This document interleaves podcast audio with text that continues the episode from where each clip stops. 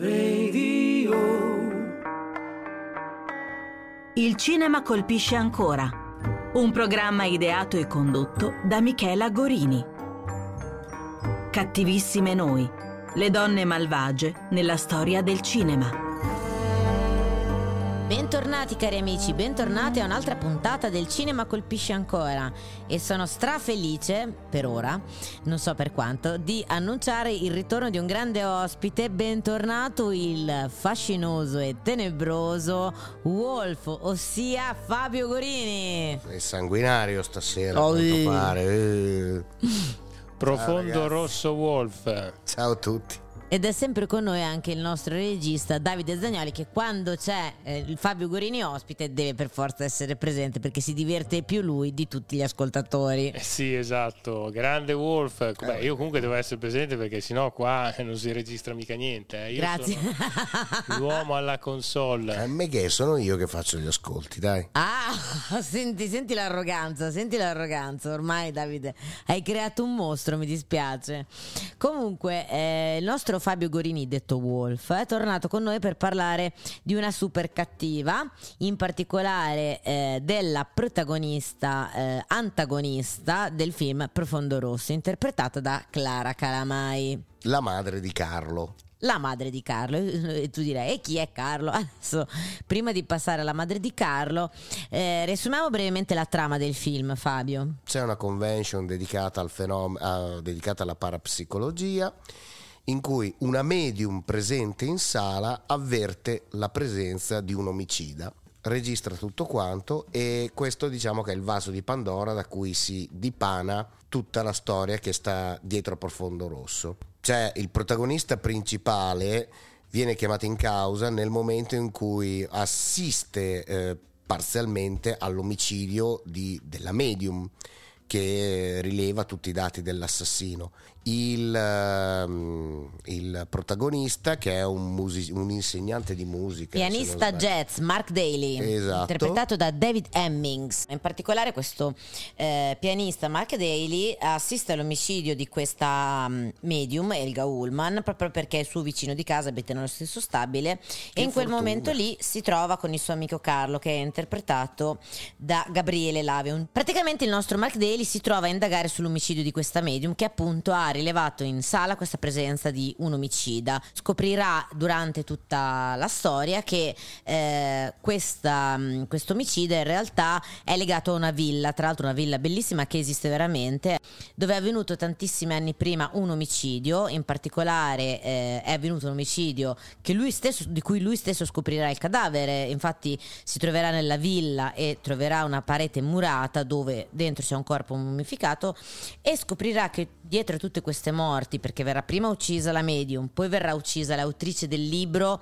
che parla appunto di questa villa dove c'è questa leggenda del bambino urlante, perché bisogna eh, ricordare che eh, il killer si caratterizza per mettere su prima di ogni omicidio questa nenia. E proprio uno psicologo, tra l'altro interpretato da un grandissimo Glauco Mauri, il professor Giordani, eh, spiegherà allo stesso Mark Daly che questo è tipico del serial killer, cioè il fatto di, di mettere appunto questa canzoncina che poi è diventato il motivo no? che tutti ci ricordiamo di Profondo Rosso. È una canzoncina che viene presentata come una canzoncina su disco per bambini, ecco.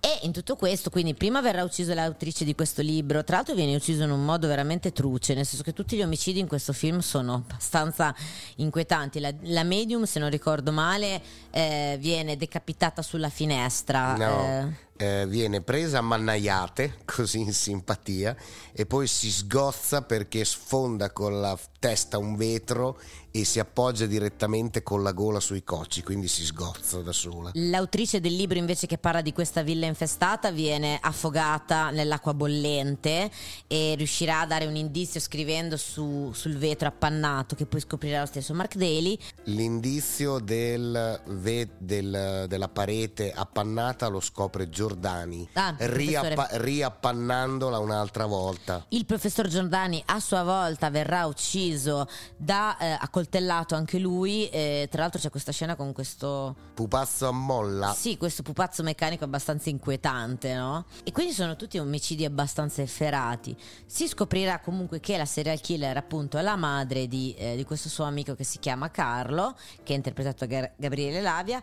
Questa attrice che si vede già dalle prime scene malata di demenza, eh, che mh, un'attrice che ha avuto un grande successo in un periodo lontano del cinema, in realtà nel film è un'attrice teatrale. Quando la, sign- la mamma di Carlo, il cui nome non viene mai detto, durante tutto il film non viene mai nominata, presenta le fotografie In realtà Mark, non c'ha un nome, cioè nel senso che Eh. da, da sceneggiatura è la madre di Carlo. Ah, quando presenta comunque l- tutte le sue vecchie foto a Mark, perché capita che Mark vada a casa sua, sono tutte immagini di repertorio vere. Sì, sono tutte foto di. perché ricordiamo che Clara Calamai è stata una grandissima attrice del- dei film mh, del periodo fascista. E infatti fu proprio scelta perché era una di quelle attrici che ebbe un clamoroso successo tantissimi anni prima ed era cascato un po' nel dimenticatoio. Ed era proprio l'effetto che voleva ottenere Dario Argento a ingaggiare Clara Calamai a interpretare. Tra l'altro, Clara Calamai è veramente bravissima, nel senso nel fare la parte di questa psicopatica che in realtà praticamente viene scoperta dalla medium, nel senso che la medium scopre che anni prima aveva ucciso il padre di Carlo perché il padre di Carlo la voleva fare internare eh, in quanto malata di mente e dal di qui lei compierà tutti questi omicidi per evitare che la storia si venga a sapere e che venga fuori questo delitto che non è mai stato fondamentalmente scoperto. Abbiamo già parlato con Davide in delle precedenti puntate della figura della donna nei film di Profondo Rosso, nei film di Dario Argento, scusate. Dario Argento è tendenzialmente un regista misogino, nel senso che le donne nei suoi film o sono pazze psicopatiche o sono vittime. Diciamo che non c'è una figura femminile positiva. L'unica figura femminile positiva in Profondo Rosso è interpretata da Daria Nicolodi ed è questa Gianna, che è questa giornalista che indaga su questi omicidi, che instaurerà una relazione col nostro Mark Daly. Forzutissima, peraltro, perché lo batte nella gara di braccia di ferro. Ma è un personaggio molto sopra le righe quello interpretato da Daria Nicolodi, però la stessa Nicolodi dichiarerà in un'intervista che ai tempi era l'inizio della relazione con Dario Argento. Ricordiamo che Dario Argento questo film lo gira subito dopo che si era lasciato con Mari Lutolo, è una relazione molto importante e inizia questa frequentazione con Daria Nicolodi e le dà la possibilità di creare questo personaggio molto sulla falsa riga della sua personalità. Infatti devo dire che a me il ruolo di Daria Nicolodi in questo film, l'interpretazione di Daria Nicolodi in questo film è piaciuta molto, nel senso che per quanto sia sopra le righe e fuori completamente di testa, è veramente un personaggio carino ed è anche un personaggio abbastanza positivo. Se vi ricordate ha questa macchina scassatissima dove non si apre il finestrino, una, vecchia, è una vecchia 500. non si apre il finestrino, il sedile si rompe, non si apre. No, il, se- il, um, il- il se- il- scusatemi, lo sportello si blocca se metti la sicura e dopo devi chiamare il fabbro per aprirla e uscire dal tettuccio E della infatti macchina. mi sembra proprio che Mark Daly esca a un certo punto dal, dal Sì, sì. tettuccio della macchina. Beh, diciamo che il suo ruolo è anche quello di spezzare un po' la tensione. Sì, perché però in devo questo dire, film ce n'è tanta. Sì, ce n'è tanta. Però secondo me il ruolo di spezzare la tensione lo fa bene. No, no, funziona A benissimo. parte che è anche scritto bene sicuramente come personaggio. Ricordiamo che la sceneggiatura qui non è solo di Dario Argento, ma si fa aiutare, se non ricordo male, da Bernardino Dino- Zapponi. Esatto, esatto. che, Che... che probabilmente l'ha anche corretta un po' perché tanti film di Dario Argento soffrono di buchi nella sceneggiatura di scene completamente illogiche cioè se lasci il problema di Dario Argento è che se gli lasci la mano libera a lui lui ti visualizza un incubo ma privo di un filone logico cioè la gente agisce a caso completamente a caso Allora, Ci sta, se ci ci sta. riferiamo agli ultimi film di Dario Argento, ti posso dire sì. Tra l'altro, l'idea della medium è proprio alla base della sceneggiatura ed è proprio il soggetto da cui Dario Argento si voleva ispirare nel- nella, nella scrittura di questo film. Addirittura era stato l'idea eh, che gli era venuta prima per scrivere Quattro mosche di velluto grigio, anche se poi Quattro mosche di velluto grigio è tutta un'altra storia, però proprio da questo concetto lui voleva partire. E tutti gli elementi fantastici della sceneggiatura, ossia la medium, i fantasmi, il disegno, lo scheletro, eh, tutto lo svolgimento degli omicidi, sono la parte creativa, dirà lo stesso Zapponi, elaborata da Dario Argento, nel senso che tutto il resto invece, tutta la ricostruzione filologica degli avvenimenti, come si incastrano tra di loro, eh, tutta la parte realistica, diciamo, della sceneggiatura è opera di Bernardino Zapponi. Sicuramente questo è un film con grandissime atmosfere, a parte il fatto della colonna sonora che tra l'altro io ho scoperto oggi che non lo sapevo, avviene per caso l'incontro tra i Goblin e Dario Argento, nel senso che Dario Argento in un primo momento voleva che la colonna sonora di questo film fosse scritta dai Pink Floyd è un po' difficile ingaggiare i Pink Floyd. Beh, lui era molto appassionato di quei gruppi, i gruppi del momento, di quel periodo storico. Perché praticamente la cosa andò così che lui contattò i Pink Floyd, solo che i Pink Floyd declinarono l'invito non tanto per una questione di costi, ma perché erano impegnati nella, nella, realizzazione dell'album Wish You Were Here e direi che forse gli ha portato un po' più di, di diritti ai Pink Floyd rispetto alla colonna sonora.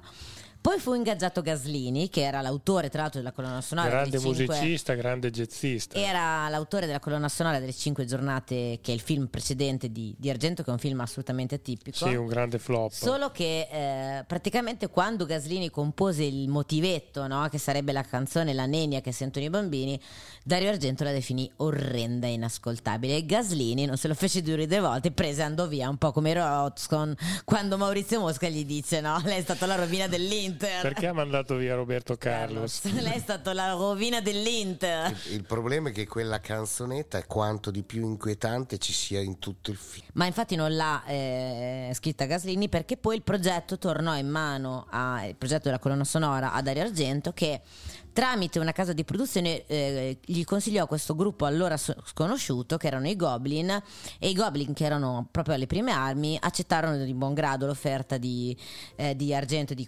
di diciamo, fare la, la, colonna sonora. Infatti la colonna sonora che in parte era stata scritta da Gaslini è nel, nel, film risulta come musiche di Mario Gaslini eseguite da i Goblin. Come gusti musicali, sì. io preferisco il, il brano musicale eh, utilizzato durante l'esplorazione della villa abbandonata che, si chiama, che è sempre eseguito dai Goblin, si chiama Dark Shadows ed è molto lento e molto angosciante. Quello tutto di basso? Sì. Ah, è fantastico. Mm.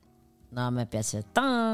Sì, però non ho capito Michele che cavolo di brano è. È quello di non Fenomena, è quello qual è quello con Eva Robbins? Ah, Tenebre. Tenebre, Tenebre, Paura, paura. Esatto, eh quello. No, sei stonata anche a citare, a citare i brani musicali. Comunque parliamo un po' di questo personaggio femminile interpretato da Clara Calammai. Allora, abbiamo visto che è un'attrice di teatro che fondamentalmente vive in questo ricordo, no? È ormai un'attrice in pensione, è stata costretta ad abbandonare l'attività da parte del suo defunto marito, non ha trovato il sistema di reinserirsi in quell'ambiente e ovviamente sono tutte cose che a lei mancano tantissimo, però non è riuscita, malgrado l'atto delittuoso di cui si è macchiata, a, a rimettersi sul mercato e vive come a quanto sembra una onestissima casalinga che bada al figliolo che è un po' uno scapestrato, è un alcolizzato, è un omosessuale latente, spesso e volentieri non è presente in casa, non aiuta sua madre, cioè sua madre cerca di, adatta- di aiutare questo figlio disagiato per quel che può, considerando che è una madre che ha un lato oscuro che tiene nascosto dietro un'immagine apparentemente goffa, apparentemente demente, sbaglia costantemente il, lavo- uh, il lavoro del protagonista, gli ripete tre, quattro volte che è un ingegnere, il protagonista è costretto tutte le volte a dirlo, guardi che io faccio il pianista fa la parte di questa donna svampita che non ci arriva tanto con la testa. Il problema è che quando prende eh, il, la- eh, il controllo, il lato oscuro, è estremamente intelligente.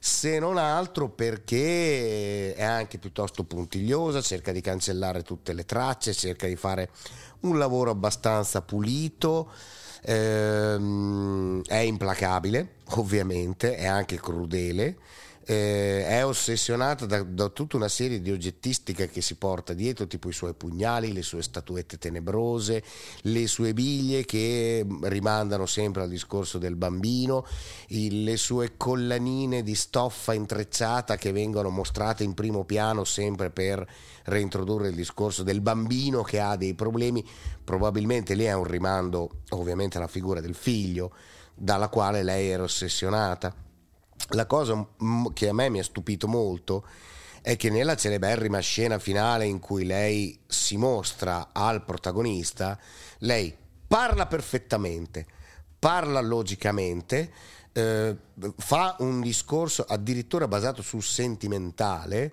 sul suo amore inveterato per il figlio, sul fatto che lei riconosce nel figlio che si sacrifica per lei un sacrificio ingiusto, una vendetta calata sul bersaglio sbagliato e alla fine assume, assume dal connotato di donna sostanzialmente scema il connotato di donna affranta, addolorata, distrutta dal, dal dolore, ovviamente però con un certo impeto assassino, sostanzialmente se riuscisse a consumare l'ultimo delitto sarebbe una vendetta che per lei è giusta perché a tutti gli effetti è colpa del protagonista se il figlio muore. In realtà non è neanche colpa del protagonista perché il figlio muore in un incidente, cioè il protagonista non c'entra. Sì, allora mm, facciamo due precisazioni. Innanzitutto, come ho detto, mm, Argento è un regista per essere famoso per, proprio per essere misogino, nel senso che nei suoi film tendenzialmente le donne o hanno il ruolo di vittima o hanno il ruolo di carnefice.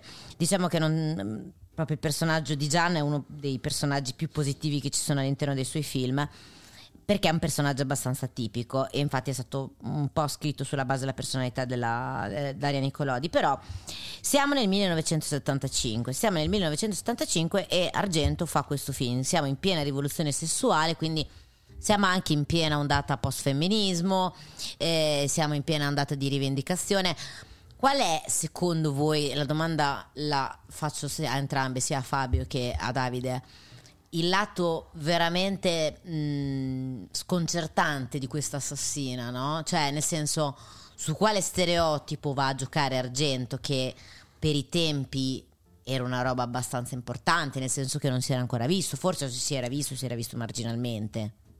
Beh, secondo me, innanzitutto per quei tempi il ruolo della donna completamente pazza era veramente atipico. Perché tutti quanti. Perché... Attento, perché era già uscito l'uccello dalle piume di cristallo, eh? L'uccello dalle piume di cristallo, se ti ricordi, l'assassino è una donna che ha dei problemi mentali. Quindi... Però è giovane. Sì, queste però, qual è, però qual, cosa, cambia, cosa cambia dalla protagonista del? Allora, eh, ci sono due ispirazioni, poi l'abbiamo detto anche in altre puntate, ci sono due fonti di ispirazioni molto mh, mm, colte in questa figura cattiva. Una è Gloria Swanson da Viale del Tramonto. Sì, va bene, ma secondo me e non l'altra... è tanto questa citazione qui, cioè non è tanto la citazione di questa figura del, dell'ex diva che per i tempi... No, però Miki, fammi finire. Scusa. Una è Gloria Swanson e l'altra è Baby Jane Hudson, che sono due figure anziane che comunque eh, rappresentano qualcosa di inquieto per il cinema in quei periodi storici gli Ali del tramonto del 1950, eh, che fine ha fatto Baby Jane dei primi anni 60, secondo me Dario Argento prende tanto ispirazione da queste due figure e poi ci costruisce un suo modello di donna cattiva, italica direi a questo punto. Eh, ma quella è la cosa che le distingue da Baby Jane Hudson, da Groller Swanson. Ma lui è stato molto bravo ad adattarla in questo film. Ma qual è l'elemento che la rende così italica? È che lei è una madre. Esatto, è quello. È che per la prima volta tu vedi nello schermo una madre che ammazza qualcuno. Cioè, parliamone nel senso che per quanto sia schizofrenica e quindi si dia sempre una sorta di alibi, no? A questi omicidi. Al figlio ci tiene comunque. Cioè, c'è questo amore quasi, non, quasi morboso nei confronti del figlio, no? C'è questa dedizione totale, il mio caro, il mio caro, il mio Carlo. Cioè, viene trattato questo Carlo come un bambino di 5 anni, come quello che era quando ha assistito all'omicidio. Sì, molto italico questo Molto italico, che in Chi ha paura di Baby Jane non abbiamo e che, che in Viale del Tramonto... Che fine ha fatto Baby Jane, scusate. E in Viale del Tramonto nemmeno, non sono madri loro, sono attrici in declino cioè lui ha, ha il potere di capire qual è l'elemento che caratterizza l'italianità di una donna, no? soprattutto in quegli anni, ma anche adesso oserei dirlo, perché cioè, ricordiamoci anche un attimo le, perché l'Anna Maria Franzoni è diventato un caso mediatico di questa portata perché era una madre, vabbè in quel caso lì aveva ucciso il figlio, però una madre che uccide per il figlio, cioè è un po' come l'icona di Medea, no? No, Che- aspetta, aspetta, questo è un discorso un po' diverso, perché i primi omicidi eh, lei li organizza eh, per coprire le proprie tracce. Sì, pe- ovviamente per, per evitare di essere distaccata dal film, per evitare sostanzialmente di essere scoperta. Uccide la medium per questo motivo, uccide la scrittrice per questo motivo, uccide Giordani per questo motivo. Chi sa troppo deve morire, punto.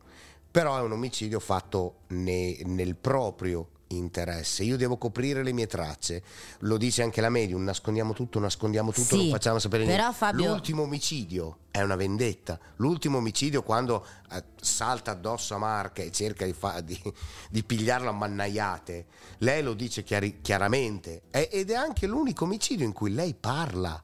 Perché negli altri omicidi lei sta zitta, Sì, non però dice una parola. quello che voglio dire io è che è un personaggio che è così eh, spaventoso, no? Cioè l- lo rende così spaventoso perché viene introdotta come una madre, non viene introdotta come un personaggio. Tra l'altro non ha neanche un nome, viene presentata come la madre di Carlo, no? Cioè da sceneggiatura lei non ha un nome, da sceneggiatura è la madre di Carlo, non le viene mai dato un nome, viene sempre chiamata come la madre di, entra in scena come la madre di ed esce di scena come la madre di perché lei quando si vendica si vendica in quanto madre, quindi questa figura di madre che è molto italiana, no? questo attaccamento alla madre, questo attaccamento della madre al figlio, che in realtà è una schizofrenica che sta cercando solamente di coprire se stessa, è quello che la rende molto italiana, che rende questa figura ancora più raccapricciante. Beh, no? qui viene fuori anche, spunta fuori anche il familismo morale che è tipico della nostra nazione, dove tendenzialmente si cerca di coprire i propri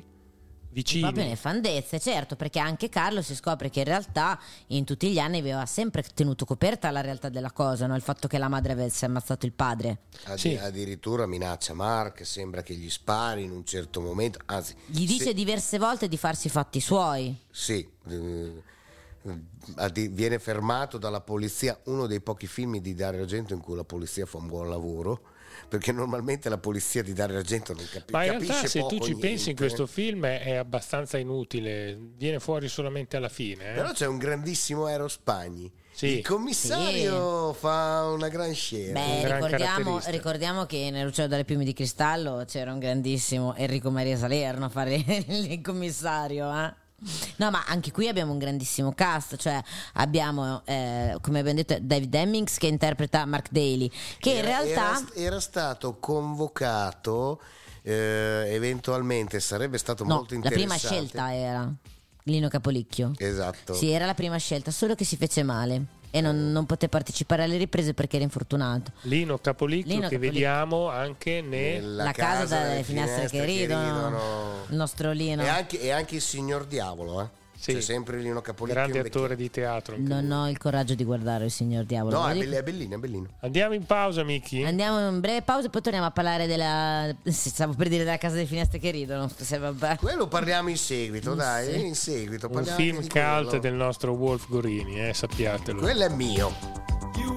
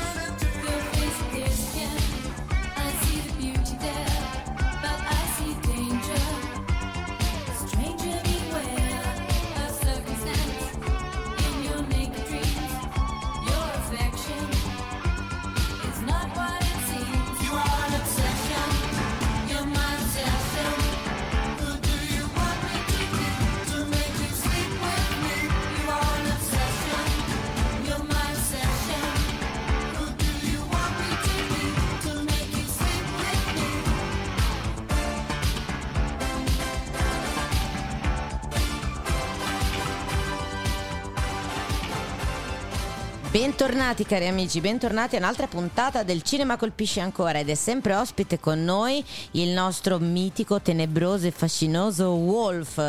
Ciao ragazzi. Ovvero Fabio Gorini. Ma se io dico Wolf, la belva è fuori Davide, cosa ti viene in mente? Ne abbiamo già parlato. Ne abbiamo già Purtroppo parlato Ne ho parlato io. Un film super trash oserei dire. Beh, è un film dove è Con- volato un 6 però. Un 6. Sì, di pietà, è Con giusto Jack per, per Nicholson. rispetto con, per rispetto per Jack No, Nicholson. no, non ci vuole rispetto per Jack Nicholson quando fa ste puttanate. Ricordiamo, film del 1994, diretto da un grande autore della New Hollywood che si è un po' Purtroppo. lasciato andare, Sì, sì, molto lasciato andare. tale Mike Nichols. Tra l'altro con un Jack Nicholson che interpreta un lupo mannaro che si risveglia voglioso di burro di arachidi e marmellata, così, capito? Comunque, torniamo a parlare del nostro profondo rosso. Allora, io aggiungerei due cose. Innanzitutto è una cosa abbastanza risaputa che il film in realtà non doveva uscire con questo titolo, ma doveva uscire in un primo momento con La tigre dai denti di sciabola, perché i precedenti film di eh, Dario Argento si intitolavano L'uccello dalle piume di cristallo, Il gatto a nove code e Quattro mosche di velluto grigio. Era la famosa narrata trilogia degli animali. In realtà poi si scoprì che Argento disse questo titolo solamente esclusivamente per prendere per il culo la stampa, no? per fare un casus. Poi l'avrebbe dovuto chiamare come Kipsi Omega, che è il risultato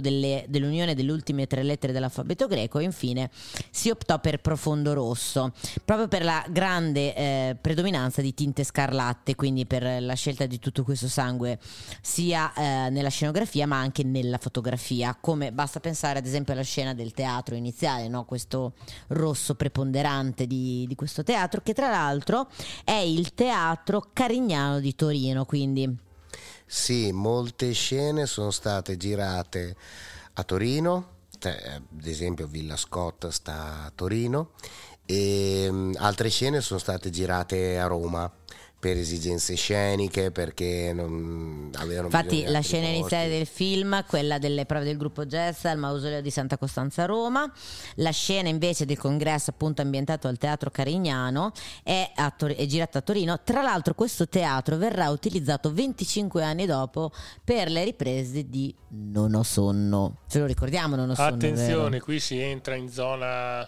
profondo nero. Mm, in zona profonda disperazione. A Profondo Rosso io gli do un 8 perché Profondo Rosso mi è piaciuto lo spiegherò anche dopo perché. Non ho sonno, non ho sonno, non ho sonno è la copia venuta male di Profondo Rosso perché lì evidentemente Dario Argento era veramente a corto di idee e aveva bisogno di riproporre un cliché, il cliché dei delitti tematici. Non gli è riuscito perché onestamente ragazzi non gli è riuscito. Già Profondo Rosso ha dei buchi spaventosi nella trama. Non lo sono, ha delle scene incredibili, cioè delle scene che sono fuori da ogni logica. Cioè, il vecchio Dario Argento presupponeva che tu credessi ciecamente a tutto quello che lui si inventava. Quindi Profondo Rosso parte da una medium che dice la verità e mh, tutti quanti ci credono a bocca aperta. Ripeto, oggigiorno tutti quanti riderebbero in faccia la presunta medium. Beh, beh, beh, beh, beh, beh, beh, beh, beh. Beh, vediamo degli horror con delle discrete cavolate. Sinceramente, guarda, io Cioè- sul fatto che alla medium tutti non le crederebbero, ho appena visto un documentario su un medium in Brasile che va a migliaia di proseliti, quindi voglio dire. Vabbè, comunque Dario Argento, diciamo molti lo definiscono un regista onirico, il regista dei sogni, perché tutto quello che lui ti propina, poi se ti piace bene, se non ti piace, eh, lui- lui ha tentato. Lui parte dal presupposto che tutto quello che lui ti fa vedere tu lo devi accettare per vero così com'è, senza neanche metterlo in discussione.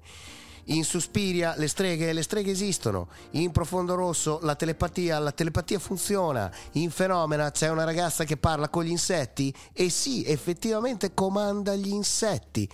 E nessuno mette in discussione questo. Infatti, tanti critici hanno detto comunque sia che la parte gialla, la parte di indagine seria, Dario Argento non ce l'ha. Cioè, Dario Argento va avanti a intuizioni, colpi di fortuna, indagini rocambolesche, gestite così a caso, che funzionano perché perché funziona tutto in questo mondo. Beh, diciamo che in questo profondo rosso eh, la figura di Bernardino Zapponi è fondamentale perché ha creato un orrore più fisico, cioè tutti i vari passaggi, tutti quanti i legami, gli Ah. intrecci narrativi. sono abbastanza Sono ad plausibili. opera sua e sono abbastanza Sono abbastanza plausibili. A partire dal primo quarto d'ora di film che uno lo deve accettare per così com'è, punto e basta. Dopo la storia segue una trama che è verosimile e quindi segue un'indagine un po' campata così per aria, infatti non è un'indagine presa dalla polizia, è un'indagine fatta da un cittadino comune che trova una villa con pochissimi dettagli utilizzando il trucco di una pianta, di un albero, mi sembra. Mm, si mette a rovistare in questa villa e per un colpo d'occhio particolare trova un, dipi- un disegno nascosto dietro un muro perché comincia a grattare il muro. Riesce a riscoprire dei dettagli basandosi anche sulla sua memoria. Ah, ecco, l'altra cosa che è carina di questo film, ma che è un cliché tipico dei, dei film horror, è il protagonista che carpisce un dettaglio che non se lo ricorda sul momento, non riesce a contestualizzarlo, è la famosa immagine del volto visto nello specchio, che anche lì è un altro dettaglio che è praticamente la chiave di volta di tutta la struttura narrativa. Il protagonista che è ossessionato da questo quadro che ha visto ma che non riesce a ricordarsi bene, che non capisce cos'è sto quadro, lo realizza solo alla fine che non era un quadro. Eh, No, era un quadro, in realtà però all'interno di questo quadro si era nascosto, eh, nascosta la madre di Carlo perché era un quadro di volti e lei si era messa in posa come se fosse uno dei volti del quadro e quindi in realtà lui correndo velocemente nella casa dove era morta la medium aveva intravisto l'assassina riflessa nello specchio, solo che non riesce a rintracciare il quadro proprio perché, ehm, Perché non, non è l'ha visto. identico, esatto, perché non è lo stesso quadro. Cioè, Ma Quindi- questi sono i famosi ricordi sbiaditi che ricorrono Sì, è, In è anche una film. tecnica. Beh, è Tanti- anche molto Hitchcockiano, eh, questo mettere un indizio che eh, è all'inizio del film e poi non sai, eh, non lo percepisci, no? però crea molta tensione anche sullo spettatore. Glie- Glielo dice, glielo dice e se lo ricorda anche il protagonista. Io l'ho rivisto ieri sera, ragazzi. Quando il protagonista è verso la fine del film che analizza tutto quello che ha visto, analizza anche il famoso ricordo fasullo del quadro, gli vengono in mente le parole di Carlo. Guarda, tu hai visto qualcosa di realmente importante, solo talmente tanto importante che non te ne rendi conto effettivamente lui aveva visto qualcosa di importante, ma non come lo, inte- non come lo intendeva lui. Aveva completamente travisato la- la- l'immagine che aveva visto. È un cliché che si nota in tanti film di Dario Argento, almeno tre ne ho beccati, che si basano su questo trucchetto della- dello scherzo della memoria, che in realtà se tu lo rianalizzi per bene riesci a capire tutto, tutta quanta la storia. È, mm, è un trucchetto che utilizza Dario Argento, ma anche altri. Beh, c'è nelle mosche di veluto grigio e c'è anche nel suo film di debutto, il primo grande giallo all'italiana di Dario Argento, ovvero L'uccello dal piume di cristallo. del Piume di Cristallo. Sì, anche lì c'è il discorso di, di lei, no? Del- Del ricordo del vengono, protagonista. vengono Esatto. confuse le immagini, eccetera.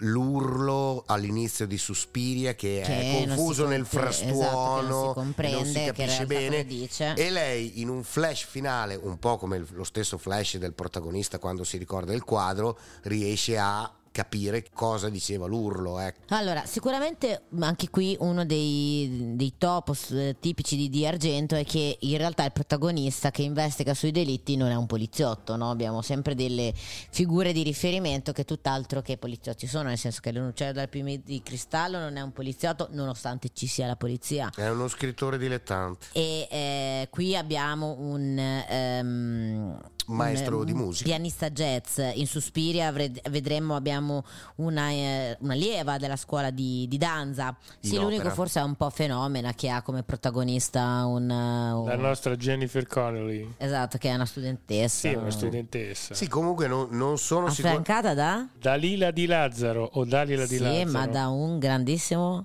Attore, eh, Donald. Pleasance. Chissà che è- quante bottiglie di vino sono andate via in quel set.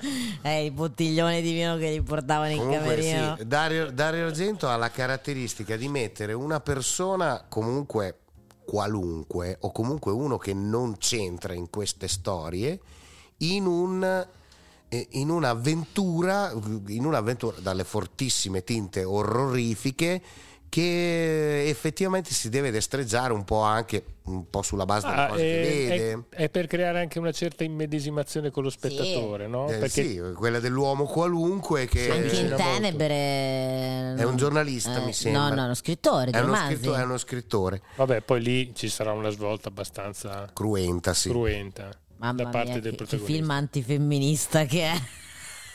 Per la cronaca. Tenebre, un film che parla di tenebre ed è tutto girato in piena luce. Tutto. E infatti Ti è stato ricordi la battuta apposta. sulle femministe, vero? Sì, vabbè, non la stiamo a citare perché è veramente vergognosa. No, comunque, onestamente, a me Profondo Rosso, secondo me, è la migliore produzione argentiana perché comunque è equilibrato in tutto. E pensare, pensare che la critica italiana lo stroncò. Addirittura eh, Leo Pestelli scrisse che il film non aggiunge molto ai precedenti L'uccello dalle piume di cristallo e quattro me- mosche di velluto grigio. No, Un'ispirazione stanca convertita in ricetta, allungato da un formalismo che non ha paura del prolisso e perde di vista la concatenazione e l'interesse narrativo. Tullio Kesic, che tra l'altro stroncherà, vedremo anche Suspiria, eh, critico del, del panorama, scrisse che Argento non rifugge dai modi più plateali per bussare a quattrini e che il regista si proponeva di diventare l'Hitchcock italiano, a questo punto dovrebbe riflettere sulla distanza che separa Profondo Rosso da un film come Psycho. Sì, però lo sai cosa? Dove- dobbiamo entrare un po' nel mood di quel periodo storico, nel senso che tutta questa stampa che criticava il cinema eh, comunque era molto legata ad un concetto di cinema autoriale, era molto legata ai grandi nomi del cinema italiano, eh, per cui insomma erano poco considerati di e partenza. poi il punto è che non sono neanche degli horror, sono dei thriller estremamente violenti, ma non sono degli horror, N- almeno non tutti. Profondo Rosso sicuramente non Cioè, è lo un stesso horror. Hitchcock eh, veniva considerato dall'America un regista che faceva del cinema commerciale poco più. Comunque, infatti, poi la critica si ravvederà perché il clamoroso e duraturo successo di pubblico, perché questa è stata la produzione di Argento che ha più incassato in assoluto in Italia. Sono circa 3, miliardi. Comportò alcuni ripensamenti, ad esempio in Giovanni Grazzini e La Terza, che inserirono il film eh, nella raccolta degli anni 70 in 100 film, lo recuperarono. Grazzini poi scrisse che se l'estrema ambizione di Argento è di restituire ai reduci dei suoi spettacoli il gaudio di sobbastare ogni schicchiolio, di guardare sotto il letto e raddoppiare dosi di tranquillante, il terrorista del cinema italiano può dirsi contento. Era da un bel po' che un film non prendeva altrettanto lo stomaco e popolava i, sonni, i, nostri sonni di incubi così barbari. Ma lo stesso Sergio Leone Sì. non veniva considerato per la trilogia del dollaro. Ehm, sto leggendo qui che negli anni nel, nel biennio 74-75 Profondo Rosso è arrivato al decimo posto, che comunque è tantissimo per, per quegli anni lì e per quel tipo di film lì rispetto a tutti quanti. Quindi Profondo Rosso, che, che ne dica la gente, è stato la punta di diamante di Dario Argento e comunque, ripeto, per la storia, per le ambientazioni, per i personaggi, per come è organizzato il tutto, se caviamo per un secondo le immagini iperviolente, Profondo Rosso fa paura con il suo tema delle, bambo- delle bambolette, con il suo tema delle ville diroccate, del cadavere nascosto in una stanza. No, è un film assolutamente Cioè, nuovo, innovativo per l'epoca, assolutamente. È un Tra film che fa paura l'altro- anche adesso. Profondo Rosso è diventato anche un musical, non so se lo sapevate, con la supervisione artistica dello stesso Argento, musicato da Claudio Simonetti per la regia di Marco Calindri, Simonetti ha sempre lavorato con Argento. con Michael Altieri che interpreta Mark Daly. DSA è Tra l'altro, altre due curiosità, una cosa famosissima, ovviamente il Blue Bar, dove, suona, dove si trovano a bere, non esiste, è, è ricreato ed è ispirato al Night Hopper di... ehm, Scusa al Night. Talk, scusate, Al Night Talks. sì, al Night Talks Hai di- fatto una crasi. sì, ho fatto una crasi, ho messo Hopper che era- è l'autore. Tra l'altro io quadro che ho visto dal vivo a Chicago molto bello, anche molto piccolo in realtà. E eh, le mani guantate dell'assassino non sono quelle di Clara Calamai. Ma bensì di Darione Argento. Esatto, perché così facendo poteva trarre la massima espressività dalle proprie mani prestate ai vari assassini. Sì, perché di espressività eh, al di fuori delle mani non ne aveva tantissima Argento. Assolutamente, assolutamente. Tra l'altro, invece, il personaggio di Clara Calamai, che nella versione italiana è chiamata Madre di Carlo, nella versione inglese invece si chiama Marta. nella versione in lingua inglese, mentre nella versione in italiano anche nei titoli di coda viene chiamata come madre di Carlo. Insomma, io chiuserei dicendo che questo Profondo Rosso è una fantastica favola macabra. Sì, Sì, soprattutto sì. la nostra Favola. cattiva è una cattiva, eh, non c'è niente da fare. Questa è un'assassina schizofrenica. Mm, guarda, io sono d'accordo su tutto tranne per il discorso dell'assassina, perché quando nella scena finale l'assassina si commuove al ricordo del figlio, lì vuol dire che un briciolo comunque di sentimento materno sincero ce l'aveva. Sì, Fabio, Lei però lo- lei viene definita dice- per tutto il film come serial killer malato di schizofrenia. Io No. direi che tanto buono non Io era. ti dico, anche se alla fine del film muore, nelle mie visioni da bambino ragazzino mi continuava a fare paura. Ma Anche fa se paura, sapevo. tra l'altro con questo trucco alla Baby Jane Hudson. È come un film che ti te. porti addosso, Quella, eh. quella simpatica scena dell'occhio che si apre nel buio. Ma scusami, ma tutte- tutti i particolari di queste biglie, di questi aggeggi, Ma anche solo lei come vestita, no? Di nero, sempre con questa pelle nera. E di come No, anche muore. È marrone. Cioè, muore decapitata in un modo trucissimo, Sì, con questa collana che si cop- incastra. copia- copiati il, mo- il modo in cui muore, cioè praticamente per una garrota metallica, perché tanto quel modo di morire della garrota viene verrà copiato in quella vaccata che Dario Argento stesso farà anni dopo, che è trauma, in cui c'è un'assassina che uccide tutti con, con una garrota. Davide, ma se non ricordo male, trauma è quello di sonaressica. Sonaressica Roma. sonaressica, sì, Sonaressica, sì. sonaressica. Bene, io ringrazio tanto il nostro Fabio Guirini e spoilerò già che lo troveremo in un'altra puntata sul nostro mitico Dario Argento. Io saluto tutti quanti e ricordatevi che tanto non mi sfuggirete, vi ucciderò una volta o l'altra. È la frase sibilante che l'assassina rivolge da dietro la porta a Mark. Che momento fantastico Sì. Mamma mia, quello fa inquietudine di brutto. Che riesce a chiudersi nella stanza all'ultimo secondo. C'è una suspense in quella scena che Sì. è meravigliosa. Ma lui- poi anche con questa voce in sottofondo è tremenda, mamma mia. Comunque grande, questa è la grande film. dimostrazione che per far paura non servono tanti effetti speciali. Ma basta che, cro- eh, che venga giù un po' Anche di se non abbiamo detto soffitto. che gli effetti speciali di questo film c'è niente Sono po' di po' di meno. Carlone Rambaldi. Carlo Rambaldi, sì. E che ai no- tempi non era il Rambaldi di E.T. Sì, neanche di King Kong, perché King Kong uscirà un anno dopo. E, e sono comunque effetti, diciamo, abbastanza abbozzati. Beh, anche perché- quella bambola di, di, di cosa che cammina fa paura. Eh, i, pupa- i pupazzi meccanici così a molla li, ven- li Poi vendevano ragazzi, comunque. diciamolo, eh. una favola Sono macabra- odiosi. Ma scusate, ma favola- vi ricordate quando ammazza la- l'autrice del libro che c'è sta cazzo di bambola appesa? Ma io mi faceva una paura quella bambolina Sì, La bamboletta impiccata. Mamma mia, sta Ma sì, bambola perché qui impiccata. crea questo grande contrasto tra il mondo dell'infanzia Infanzia, innocente e la morte. Sì. La morte assassina. tutto il film verte intorno all'immagine di un presunto bambino che viene citato ovunque, viene citato nel libro, vengono prese le bambolette, il disegno sul muro è il disegno fatto da un bambino, vanno in una scuola elementare a cercare i disegni dei bambini e, e poi si scopre che alla fine il bambino in questione è proprio il, il piccolo Carlo che erediterà problemi di socialità e di comportamentali a causa di quello che ha visto. E in realtà Beh, anche a causa della madre schizofrenica che aveva, eh, non solo per quello che aveva. Comunque, favola macabra tutta italiana che ha saputo fare il giro del mondo perché evidentemente eh, Beh, secondo me racconta tanto anche di una tanta italianità qui c'è. no? eh, alla grande, però evidentemente eh, ha usato un linguaggio che è stato capito da, da tutti. Sì, assolutamente, abbastanza universale. Secondo me perché dosa tante scene di tanti generi diversi, ma nella giusta misura.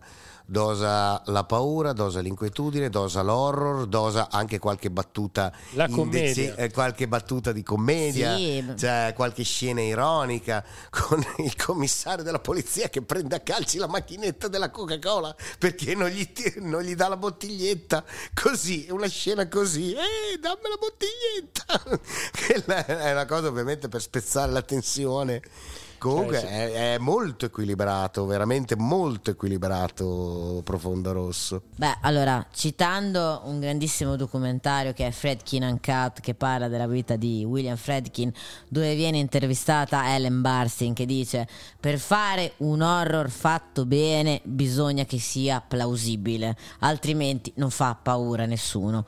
Quanto è plausibile una storia del genere anche ai nostri giorni, no? Sì, sì, tantissimo. Quindi Fra- fra forse pro- fa ancora paura perché è una storia che potrebbe succedere. Fra i prodotti argentiani è quello che è più attinente alla realtà. Però, e qui lanciamo l'esca per, un prossimo, per il prossimo episodio, quanto è plausibile Suspiria, sempre di Dario Argento? Chi lo sa? Eh, lo scopriremo solo ridendo con Fabio Gorini. Ciao ragazzi. Ciao a tutti. Ci sentiamo alla prossima. Morning took away my baby, leaving me with shame. While you wandering the streets, I'm forced to wait here. My heart is in chains. Can you save a little love for me?